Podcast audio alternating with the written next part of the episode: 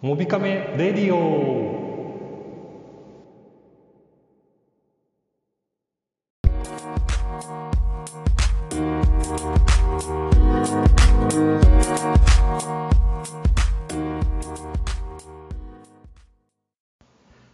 この番組は使って便利で楽しいデジタルガジェットやスマートフォンの最新情報そして360度カメラや関連グッズを紹介するメディアサイトモビカメの提供でお送りいたします。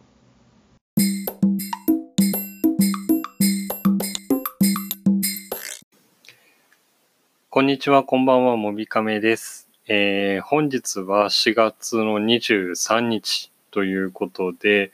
えー関西も、えー気温が上がってまいりまして結構もうコートとかを脱いで、えーまあ、スーツ姿の方はもう背広だけというような感じ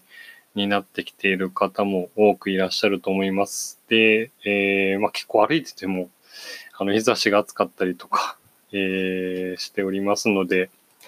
日本全国的に、えーなんかニュースを見てると30度ぐらいになってるところもあるということで、えーこれからまたどんどん気温が上がっていくのではないかなというふうに思うんですけれども、季節変わりの、えー風邪ですとか、体調を崩される方、お気をつけください。えー私も、えー季節変わり弱い人間ですので、えーだんだん、ちょっと体調があまりよろしくない状態になってきております。はい。まあ、あのーといっても、えーまあ、ぼちぼち、えーいろいろニュースとか見ながら、あとは、まあ、昨日も話した、あの、スマートフォン触りながら、えー楽しんでいけたらなというふうに思っております。はい。えー今日なんですけれども、タイトル通り、えードコモの新料金プランについて、今ちょっと記事をまだ書いている途中なんですけれども、えー少しお話できたらなというふうに思っています。まあ、あくまでも、えー私が感じた、えー感想なので、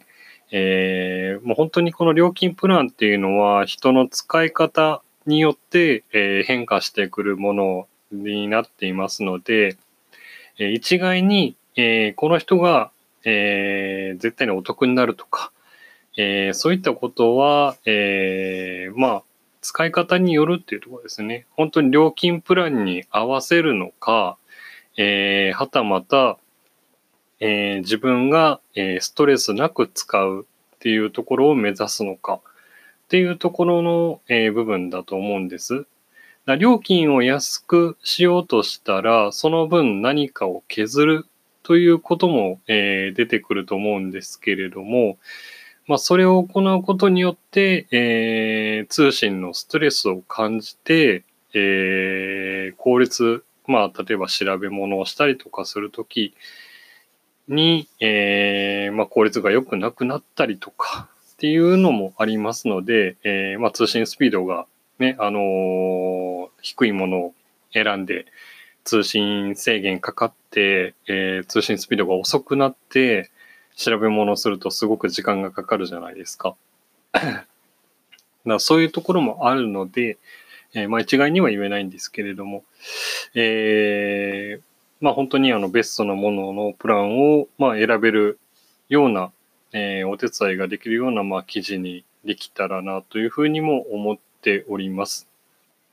で、もう数多くあのいろいろなえーブロガーさんだったりとか、あとメディア、大手メディアでも、えー掲載されていますので、いろいろ勉強されている方もいらっしゃると思うんですけれども、えーこの料金プランに対して、本当にあの世代、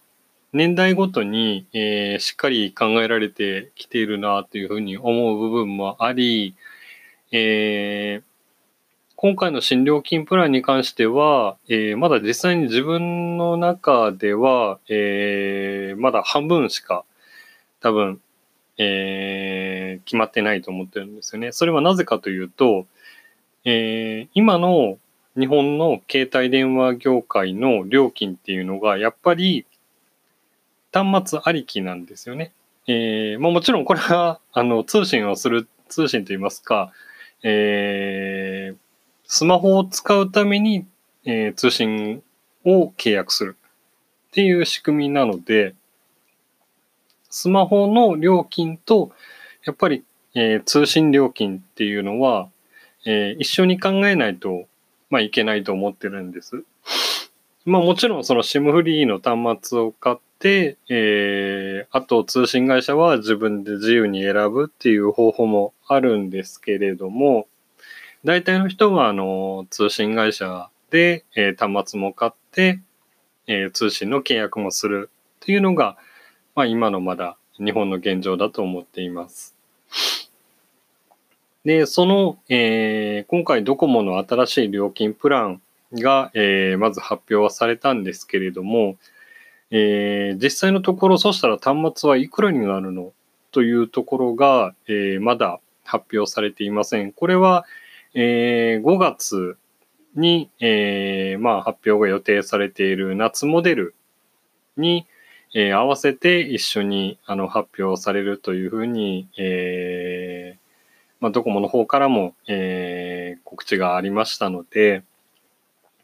まあ、それを、まあ、あの、待ちながら、えー、現状の、えー、ギガホと、えー、ギガライトですかね。えー、そちらの方を、えー、見ていけたらなというふうに思っ、えー、見ていただけたらなというふうに思っています。まあ、結論から言うと、まあ、その最後の、えー、端末の部分が、えー、結局いくらになるのかというところで、えー、考えなければ、えー、そしたら通信料金と端末代、まあ、合わせていくらになるの？というところで、本当に4割、4割安くなっているのっていうふうに考えらっしゃる方も多いと思うんですけれども、まあ、実際には4割までいってるのかなっていうところは、正直な個人的な感想ですね。はい。まあ、4割、4割安くしたらですね、えっ、ー、と、企業の、まあ、利益がどんだけ減るかっていうところなんですよね。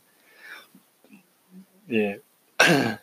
携帯電話の、えー、業界ではあんまり知られてない、まあ一般的には知られてないんですけれども、まあ、あの、携帯電話の電波を使うのにも、えー、携帯会社は、えー、国に対してお金を払ってるんですね。電波使用料っていうのを払っていまして、それはもう結構その、テレビとかに比べてすごい高い金額になってるんですよ。そんな状況の中で、えー、なおかつ設備の投資もしていかないといけないし、いろいろなサービスも展開していかないといけなかったりとか、えー、はたまたもう他に、要はその予算としてお金を出す部分もあるというところも、えー、あるので、まあ、実際に4割は、個人的な感想ですけれども、えー、まあ、すごい夢のようなお話ではないかなというふうに感じています。はい。で、えー、まあ、そこまでその、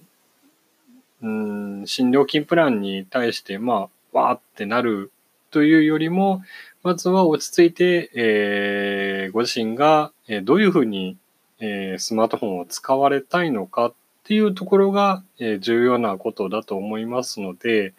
え、そういったことを考えて、えー、様々な記事、え、情報を、え、検討されて、え、情報を収,、え、収集されて、最終的に、え、使われる金額が、まあ、自分にマッチしてるかどうかっていうところになってくると思いますので、まあ、あのプランを選ぶ際に、まあ、これをこうしたら安くなるって書いてあったからこうしたというふうな選び方ではなくて、自分に合った使い方っていうのを、えー、模索するいい機会として、えー、今回